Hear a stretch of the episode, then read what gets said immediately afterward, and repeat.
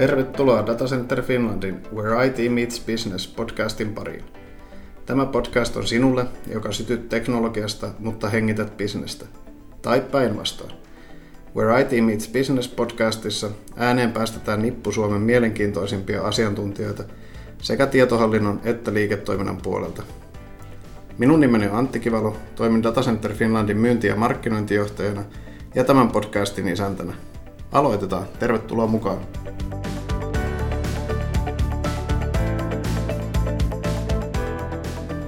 Tänään aiheena, mitä nyt CT on pöydällä ja vieraana mulla on Lehtosen Lauri ProCountorilta. Tervetuloa. Kiitoksia kutsusta. Jos miettii tota meidän tämän päivän aihetta, niin se sopii teille aika hyvin ProCountorina, koska ProCountor on lähestulkoon syntynyt pilveen ja kasvanut siellä, kasvanut hyvin voimakkaasti, niin kerro vähän omista taustoista ja ProCountorin taustoista, että miten ProCountor on lähtenyt liikkeelle ja miten sä oot liittynyt tähän tarinaan? Lauri tosiaan ProCountorilta CT-hommissa kahdeksan vuotta talossa ja, ja tota, ProCountorilla on ikää nyt jo, jo yli 15 vuotta. Me ollaan siitä Suomessa kohtuu, kohtuu tota, ainutlaatuinen palvelu, että me ollaan oltu jo 2001 vuonna selaimella käytettävä taloushallintosofta ja, ja ollaan sitä edelleen, eli, eli tietyllä tavalla se niin pilvipalvelu on, on aina ollut mukana, mukana ProCountorissa. Ja, ja itse sitten tuotekehitys- ja, ja tekniikkavastuussa nyt, nyt pitkän matkaa ja, ja, ja aikaisemmin, aikaisemmin enemmän kädet savessa ja, ja nyt sitten enemmän, enemmän tota, kokonaisuuden, kokonaisuuden perään katsomassa. Teillä on huima kasvutarina, niin pystytkö kertoa lyhyesti, että miten luvut on kehittynyt ja käyttäjämäärät kehittynyt tässä vaikka viimeisen viiden tai kymmenen vuoden aikana? Joo, nyt tällä hetkellä käyttäjiä tai, tai käyttäviä yrityksiä on, on tota, suunnilleen 25 000 yritystä, yritystä joiden, joiden niin kuin, taloushallinto ja kirjanpito pyörii ProCountorin päällä. Ja, ja silloin kahdeksan vuotta sitten, kun mä oon taloon tullut, niin, niin saatiin just tuhat, tuhat yritystä rikki. Eli, okay. eli tota, aika huima kasvu ja, ja toisaalta sitten myöskin merkki siitä, että se niin kuin ensimmäiset vuodet siellä 2000-luvulla niin oli aika, aika hidasta kasvua ja me ei loppujen lopuksi mitenkään uudelleen keksitty sitä tuotetta tai tehty mitään dramaattista, että tämä, tämä niin kuin nopea kasvu alkoi, vaan, vaan se oli ajatuskysymys. Eli tuote oli, oli kunnossa jo pitkän aikaa ja, ja sitten jossain kohtaa siinä neljä, viisi vuotta sitten, niin, niin kauppa rupesi käymään ja markkina kypsy. Ja se, että, että tekniikka kehittyy, yhteydet kehittyy, mutta myös se, että tuli niin kuin normaaliksi, että sä voit käyttää web-selaimella aika monimutkaisiakin sovelluksia ja, ja se, oli mm. niin kuin, se koettiin normaaliksi. Joo. Tuleeko paljon kysymyksiä esimerkiksi tietoturvaan liittyen, kun yritykset käsittelee luottamuksellisia tietoja verkon yli? Joo, kyllä niitä tulee ja, ja, ja tavallaan tämä niin kuin nyt on aika pinnalla tietoturvakysymykset, tietosuoja on pinnalla mm. juuri nyt, niin kyllä niitä tulee. Ja, ja, ja, se on hyvä juttu, että niitä tulee, koska silloin, silloin tavallaan tietää, että ihmiset, jotka sitten luottaa meidän palveluun, niin ne on myös kiinnostuneita siitä, että miten asiat hoidetaan. Mm. Oli semmoinen vaihe, kun, kun niitä ei hirveästi tullut tuossa joitakin vuosia sitten, ja sitten taas muistan sieltä niin kuin kauempaa, niin, niin se oli se oli aina se ensimmäinen kysymys, että miten niin voi olla niin kuin internetissä, että eihän se ole turvallista. Mm. Ja nyt tosiaan, nyt ollaan päästy siihen, että, että kaikki on internetissä ja nyt mietitään sitä, että onhan ne sitten turvallisesti siellä ja miten se on hoidettu. Mm. Miten se CTN näet esimerkiksi nyt tämän uuden EUn tietosuoja-asetuksen, niin mietitkö sitä myös teknologian kannalta, kannalta sitä asiaa vai onko se enemmän niin tiedonhallinnan ongelma? Tai haaste sun mielestä? Kyllä mä enemmän näen sen niin kuin tiedon hallinnan ja, ja, ja myös sen, että miten, niin kuin, minkälaisilla prosesseilla ää, yrityksessä voidaan taata se, että se, se tiedonhallinta menee sen asetuksen mukaan. Teknologialla on, on niin kuin tietysti oma osuutensa siinä, mutta kyllä se on enemmän muuta kuin teknologiaa. Joo, Joo näin mä uskon, että moni sen, moni sen näkee. Jos miettii sitä pilvestä tarjottavan teknologian määrää, niin sehän on lisääntynyt aika hirveästi. Miten sä näet, että sun tontti on muuttunut tässä viimeisen sanotaan kolmen vuoden aikana, kun Amazon on rynninyt Suomeen ja julkipilvestä tarjotaan erilaisia palveluita ja tietenkin me perinteiset hosting-toimijat kehitetään omaa tarjoamaa, niin onko se helpottanut sun työtä vai onko se tehnyt siitä vaikeampaa? No semmoisen mä oon pistänyt merkillä ainakin, että, että ennen oli todella helppoa pysyä niin kuin hyvinkin tietoisena siitä, että mitkä on vaihtoehdot ja mitä, mitä, niin kuin, mitä, mitä kaikkea on tarjolla. Nyt se tarjonta on tosiaan räjähtänyt ja on tosi vaikea itse asiassa pitää itseään kartalla hyvin siitä, että mitä vaihtoehtoja on. Et pelkästään se, että jos lähtee vertailemaan näitä julkipilven tota, vaihtoehtoja, Amazonia, Microsoftin Azurea tai, tai sitten Googlen palveluita, niin sekin on jo aika vaativaa. Mm. Ja se on, se on selkeä muutos. Um, yksi, mikä, mikä kanssa tämän, tämän niin kuin, mikä on seurannut tästä, on se, että aikaisemmin koneessa oli tarjoajalta, sä tyypillisesti ostit sitten koko paketin, eli sä sait sen kapasiteetin ja sait sen palvelun. Ja, ja nyt sitten taas julkipilvessä sä saat sen kapasiteetin, mutta et sä saakaan sitä palvelua samalla mm. tavalla.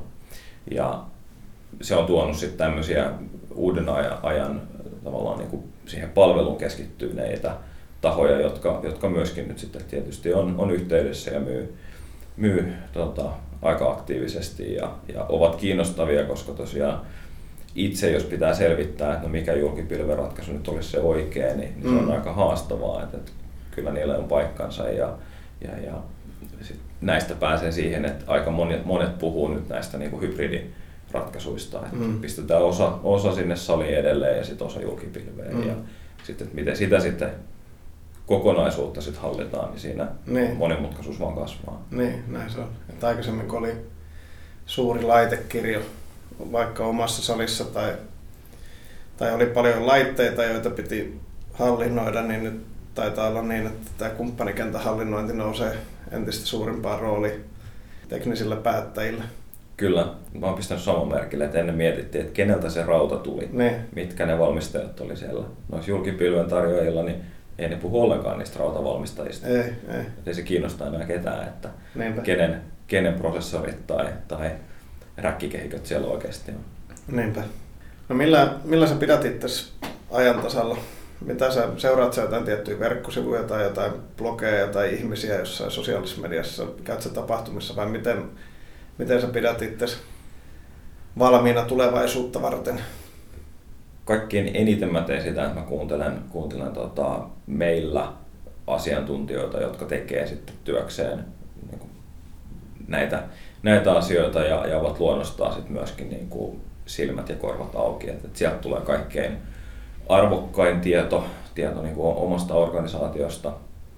Aikaisemmin mä seurasin enemmän blogeja ja, ja, ja tätä, mutta nyt nykyään vähemmän tietyt avainhenkilöt sitten, sitten tavallaan niin omassa verkostossa, joista tietää, että, että ne on aallonharjalla, että niiltä mm. kannattaa mm. kysyä, niin ne on näitä, näitä niin kontaktit. Ja. Tämä sosiaalisen median ja, ja, ja informaation tulva tekee sen, että, että pitää oikeasti vaikka tarkkaan valita, mitä seuraa. Ja mä oon mm. huomannut, että mä mieluummin, mieluummin keskityn sitten niin kuin ihmisten ja, ja, ja niin kuin verkostossa kanssakäymiseen kuin siihen, että mä tosi tarkkaan seuraisi jotain, jotain niin kuin Twitteriä tai jotain muuta vastaan. Mm. Miten se teillä menee, että jos saat, kuulet jonkun hyvän, hyvän idean, millä teidän palvelua voitaisiin tuottaa tehokkaammin tai turvallisemmin, niin miten teillä se tuotekehityssykli menee? Minkälainen se on se prosessi sitten? Miten se, miten se päätyy lopulta tuotantoon? Me ollaan aika ketterästi tekevä softatalo. Käytetään Scrumia ja, ja, ja osittain Kanbania ja julkaistaan, julkaistaan nyt tällä hetkellä kvartaaleittain ja, ja ollaan siirtymässä nyt niin kuin kerran kuukaudessa julkaisuun. Ei ollut kauhean nopeita, mutta ollaan silti, silti niin riittävän nopeita siinä, että, että, että jos on hyviä juttuja, joita tulee vastaan, niin me aika nopeasti niitä pystytään tuomaan, tuomaan tuotantoon. Joissain asioissa sykli on paljon paljon pidempi. Me käytettiin jonkun verran aikaa esimerkiksi nyt meidän tietokanta moottori, meillä on MySQL siellä, niin sen oltiin muutama major-versio perässä ja, ja käytettiin aika paljon aikaa, että päästiin niin kuin hyppäämään siihen viimeisimpään major-versioon, joka nyt on, näitä niin kuin, nämäkin pystytään kuitenkin sitten tekemään niin kuin kuukausien aikaikkunassa, ettei mm. puhuta mistään, mistään niin vuosista. Niinpä. Miten te seuraatte sen onnistumista sitten, jos te teette vaikka versiopäivityksen? Miten kuunteletteko sitä asiakasta? Onko teillä joku raati, joka kertoo vai tuleeko ne sieltä luonnollisesti ne palautteet sitten, jos joku menee huonompaan suuntaan tai nähdään, että tulee jotain hidastumista tai muuta? Joo, kyllä tota, luonnollisesti nykyään niin kuin, volyymit on niin isot, että, että jos, jos jotain on vähänkään enemmän pielessä, niin palaute on aika välitön. Ja, ja, ja me sitä tietysti niin kuin, pyritään, pyritään kaikin keinoin välttämään, että, että semmoisia tilanteita tulisi, mutta aina välillä niitä tulee. Ja, ja niissä sitten se niin kuin suora välitön palaute, kun saman asian kuulee, kuulee niin kuin muutamalta asiakkaalta, niin, niin, niin sitten tosi nopeasti se on niin kuin, puhutaan yleensä tunneista, niin me opitaan, että, että jotain pitää tehdä. Joo. Ja, ja sitten toisaalta meillä on käytetty aika paljon aikaa ja vaivaa siihen, että meidän, meidän logeja, logeja nyt pystytään niin kuin analysoimaan siten, että, että me myös pystytään näkemään niin. poikkeamia ennen kuin, ennen kuin sitten välttämättä käyttäjä sitä edes huomaa. Joo. Se on yksi juttu. Pystytte todentamaan sitä kautta sitten sitä palvelun käytettävyyttä. Joo, kyllä. kyllä, kyllä. Teillä on aika tiukka fokus siinä, että teillä on tietyt asiat, joihin te keskitytte ja sitten on, on niin kuin selvästi laitetaan niihin paukkuja, että sehän näkee, näkyy ihan tavallisen kuluttajankin elämässä, että ProCounttor tulee nykyään vastaan aika usein, esimerkiksi mainoksissa, tv ja sitten radiossa ja, ja sitten tuolla internetissä, niin, niin kerro vähän sitten filosofiasta, että miten te viette liiketoimintaa eteenpäin. Joo, me tosiaan kun toimitaan PK, PK-sektorilla ja, ja, ja ollaan horisontaali tuote, eli, eli periaatteessa niin kuin minkä tahan alan yritys voi hyödyntää meitä taloushallinnon pyörittämiseen. Ja se tarkoittaa, että meillä on tosi iso PK-yrityskenttä tavoitettavana. Ja, ja silloin kun on tämmöinen tilanne, niin sitten on pakko käyttää näitä massamedian välineitä, jotta niitä voi tavoittaa. Ja, mm. ja, ja siihen sitten pitää käyttää aikaa, aikaa, että saa sellaista sisältöä, jolla on merkityksellisyyttä. Että se ei ole pelkkää mainontaa, vaan myös sitä, että, että, että kerrotaan, että mikä, miten meidän mielestä tiettyjä asioita kannattaa tehdä. Ja sitten toisaalta se on sitä, että, että myyntityötäkin kyllä me, meillä tehdään aika isolla tiimillä itse asiassa myyntityötä, mutta mut se on enemmän sitten key account managementia ja, ja tämän meidän merkittävän ja, ja tärkeän tilitoimistokentän kanssa toimimista. Et, et yksittäiset loppuasiakkaat, niin, niin niitä, on, niitä on paljon ja potentiaalia on paljon, niin pitää tavoittaa tälleen niin kuin massa, massakeinoin ja, ja sen takia me, me tehdään näin. Ja sitten toisaalta muita painopisteitä, niin tuotekehitys on yksi, että jotta pysyy kilpailukykyisenä ja, ja parhaana vaihtoehtona markkinoilla, niin, niin pitää kehittää tuotetta. Mm. Vaihtoehtoja on aika paljon ja viime aikoina näyttää, että, että Pohjoismaat on ruvennut kiinnostaa myös, myös niin kuin isoja, isoja toimijoita, jotta kisassa pärjää, niin pitää investoida tuotekehitykseen. Mm.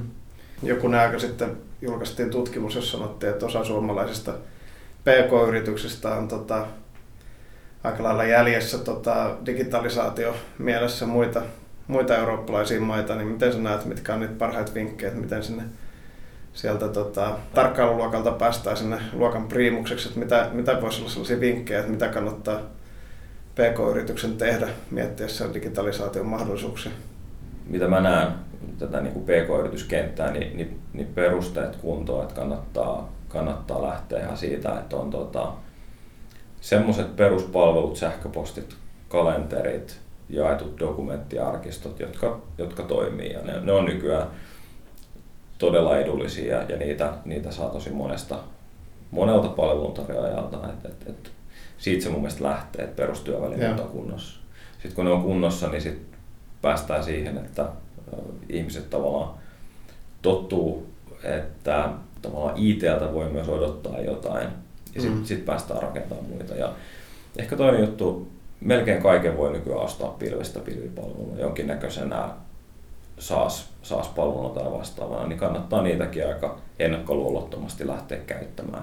Yleensä niiden käyttöönoton ehdot on aika joustavat, että jos ei se toimi, niin niistä, niistä pääsee eroon. Mm. Ja, ja se niin kuin, tietynlaista kokeilukulttuuria varmaan kaivataan mm. siinä, että niin, PK-yritykset digitalisoituu. Et jos ennen klassisesti se oli joku, joku sukulainen tai joku, joka kävi vähän hoitamassa sitä yhtä palvelinta jossain toimiston nurkassa, niin ehkä nyt tämä sama, sama henkilö saisi sitten vaikka käydä ottamassa pilvipalveluita käyttöön vähän kokeilun mielessä tai tekemässä tämmöistä, mm. tämmöistä työtä. Mitkä ne on ne kolme tärkeintä kriteeriä sen kumppanin valintaan? Mitä pitää, tuossa mainitsitkin jo niistä ehdoista, että tietenkin pitää olla tarkkana ehtojen kanssa, kun sitoutuu johonkin jatkuvaan palveluun, mutta mitä muita voisi olla sellaisia asioita, jotka pitäisi todentaa siitä kumppanista ennen kuin lähtee käyttämään hänen tai niiden palveluita? Ensin pitää ymmärtää, että mitä, sinne on, mitä sillä on tekemässä ja kuinka kriittiseksi osaksi se, se muodostuu omaa toimintaa. Jos se ei ole kauhean kriittinen, niin sitten kriteerit on aika alhaiset. Jos se on erittäin kriittinen, kun CRM voi olla hyvä esimerkki, niin, niin sitten pitää miettiä se, se kumppanin luotettavuus. Maineilla on merkitystä, ää, mutta myös, sit, myös sit niin kun kannattaa selvittää ihan, että et mitä kyseiset toimijat sit kertoo omasta tekemisestään. Mm. Et, et on se sitten verkkosivuilta tai muualta. Ähm, hinta on aika helppo arvioida, mutta se kannattaa pitää mukana, koska samaan tarpeeseen on, on todella laajalla skaalalla erinäköisiä, erinäköisiä palveluita. Ja, ja kyllä ne sopimusehdot, että et kannattaa miettiä sitä, että kuinka, kuinka tota, isot naimakaupat sitä tekee, että, että kuinka pitkät irtisanomisajat on, miten se se data, jota sitten tämmöiseen palveluun tallennetaan, niin, niin millä ehdoilla sen sitten saa, saa sieltä mukaansa lähtiessään mm. tämmöiset mm. asiat. Mm. ehkä se niin kuin, luotettavuus hintaan kannattaa kiinnittää huomioon ja sitten sopimusehtoihin kannattaa kiinnittää ja. Jos miettii sitä luotettavuutta, niin se on aika vaikea, vaikea todentaa etukäteen. Onko referenssit tärkeässä roolissa esimerkiksi silloin, kun sä itse valitset uusia palveluntoimittajia? Mä en tiedä, onko ne tärkeissä roolissa. Sinänsä niin kuin yksittäiset referenssit on, on aina hyviä ja, ja se auttaa. Mutta toisaalta ne on sitten vain yksittäisten muiden kokemuksia, jotka on sitten kuitenkin valittu, joiden mm. kokemukset on hyviä. Mm. Et, et eh, ehkä niinku referenssejä tärkeämpää on sitten, sitten vaikka kahlata vähän Googlella läpi, läpi että, että mitä, se niinku, mitä massa sitten sanoo tästä kyseisestä mm. palvelusta tai tuotteesta referenssit on hyvä lähtökohta, mutta emme sitä ehkä tärkeimmäksi nostaisi. No varmaan näillä viisailla valinnoilla niin IT nostaa sitä arvostustaan siellä. Näet sä, että nykyään teknologiajohtajan paikka on johtoryhmässä, jos miettii muutakin alaa kuin pelkästään IT-alaa. Pystytäänkö sillä teknologialla tekemään tai muuttamaan sitä liiketoimintaa nykymaailmassa?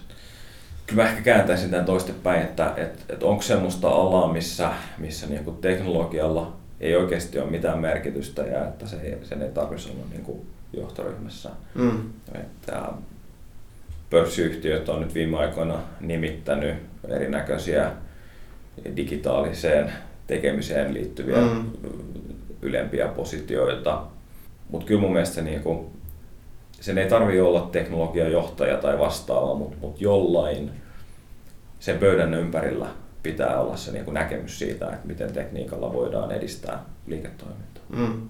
Näin se varmasti on. Siinä on nämä CDOt ja digitalisaatiojohtajat on ehkä teillä vaikea ajatella, kun te olette tosiaan niin digitaalinen jo, jo syntyjä, niin sillä ei ole ehkä sellaista samanlaista kaikua, kaikua kuin tota, noin perinteisemmissä yhtiöissä. Miten teillä asiakaskokemus näkyy? Mittaatteko te sitä jollain tavalla? Onko teillä joku NPS tai tai muu käytössä? Joo, yksi juttu, mihin me ollaan varsinkin tuotekehityksessä laitettu aika paljon paukkuja on asiakas- ja, ja käyttäjäkokemus. Ja, ja jotta sitä voi kehittää, niin pitää mitata. Me pyörii kuukausittain tämmöistä asiakastyytyväisyyskyselyä. Meillä on softan sisällä, sä voit antaa palautetta tämmöisillä hymynaamoilla. Ja sitten meillä on eri kontaktipisteissä, että jos keskustelet meidän asiakaspalvelun kanssa, niin tulee perään sitten pyyntö arvioida kokemusta. Ja ja. Me käytetään tätä niin kuin koko palettia, mikä on mahdollista ja, ja dataa tulee todella paljon. Ja yksi juttu, mihin kanssa nyt viime aikoina kiinnitetty huomioon sitä, että, että ei kuormitettaisi sit kuitenkaan asiakkaita ja käyttäjiä niin. sillä. Tehtiin esimerkiksi asiakastyytyväisyyskyselyn kanssa sille, että ennen laitettiin kerran vuodessa koko jengille tämmöinen perinteinen kysely, ja todettiin, että, että, että se on aika, aika harvoin. Ja sitten sen sijaan, että laitetaan kerran vuodessa, niin laitetaankin se kerran kuukaudessa ja, ja jaetaan sitten vaan vastaanottajat silleen, että, että se ei mene kuin sit kuitenkaan kerran vuodessa sille tietylle samalle Joo. Niin kun on riittävät volyymit, niin tämmöisiä pystyy tekemään ja sillä saa sitä ärsytysastetta alhaisemmaksi. Mm. Niinpä. Niinpä. Ja parempia vastauksia myöskin. Missä teillä on ne tulokset nähtävissä? Onko jossain toimistolla joku monitori, missä ne pyörii jatkuvasti ja sitä trendiä voi seurata vai seuraatteko te johtoryhmässä vai miten, miten te sitä seuraatte käytännössä? Sekä että. Meillä kerran kuukaudessa kasataan tämmöinen aika iso, iso niin kuin raportointipaketti, missä sitten kaikki nämä on, missä on myös sit muu, muu niin kuin sisäinen raportointi, Joo. joka sitten myös käsitellään, käsitellään johtoryhmässä. Ja, ja sitten meillä on tämmöisiä monitoreja ihan toimistolla, josta sitten näkyy osa, osa näistä metriikoista livenä. Joo. Ja, minkä itse asiassa vaikutus on edelleen aika iso, että se, että mm. et, et voi suositella, että tuo sitä metriikkaa näytöille siihen toimistotilaan. Mm. Sillä on paljon isompi vaikutus kuin hienoilla PowerPointeilla, jotka kasataan kerran kuukaudessa. Niin, niin se. Joo, niin se on meilläkin, että tota, seurataan käytettävyyttä ja asiakastyytyväisyyttä jatkuvasti ja ne on ne pömpelit tuolla ihan samalla lailla kuin mä seuraan myyntiä, myyntiä sillä, että jatkuva, jatkuva tota, noin trendikäyrä piirtyy siitä.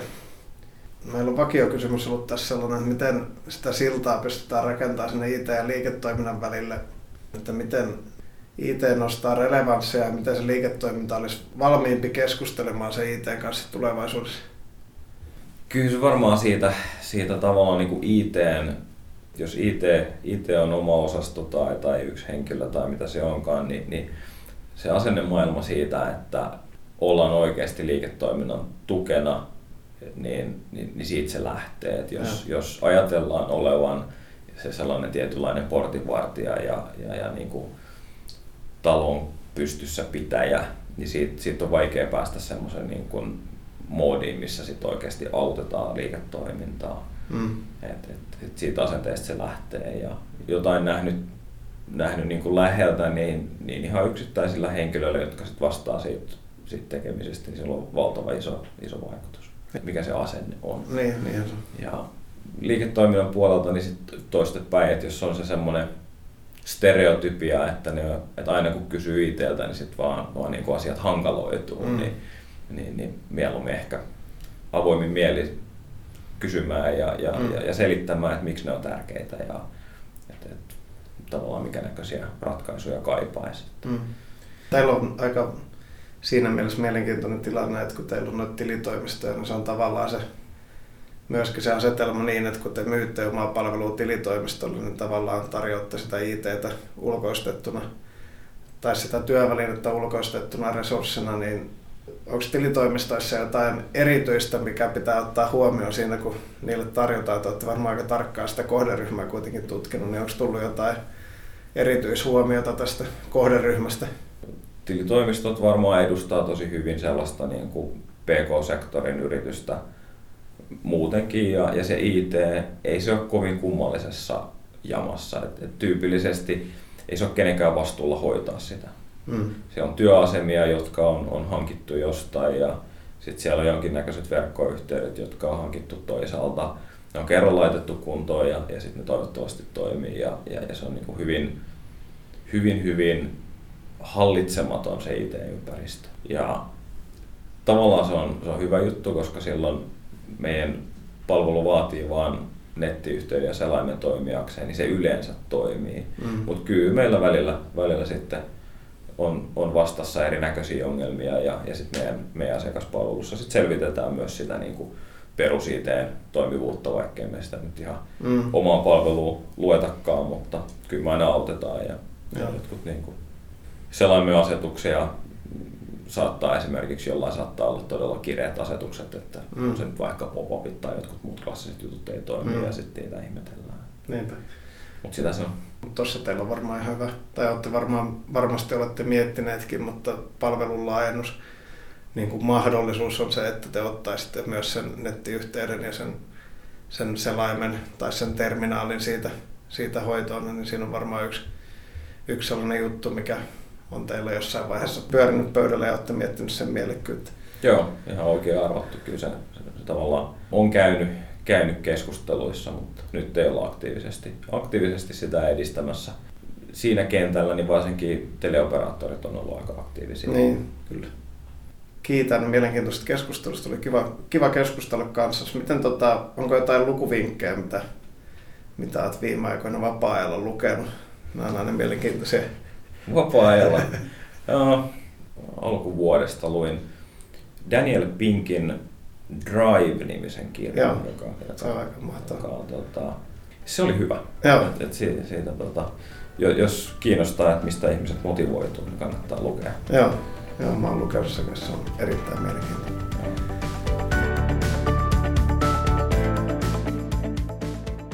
Tässä oli kaikki tällä erää. Jos tykkäsit, käy ihmeessä arvostelemassa podcastimme iTunesissa tai SoundCloudissa. Jos sinulla on palautetta, kysymyksiä tai ehdotuksia aiheesta tai vieraista, laita meille mailia osoitteeseen podcast at datacenter.fi tai nykäise minua hihasta Twitterissä käyttäjätunnuksella Olavi K.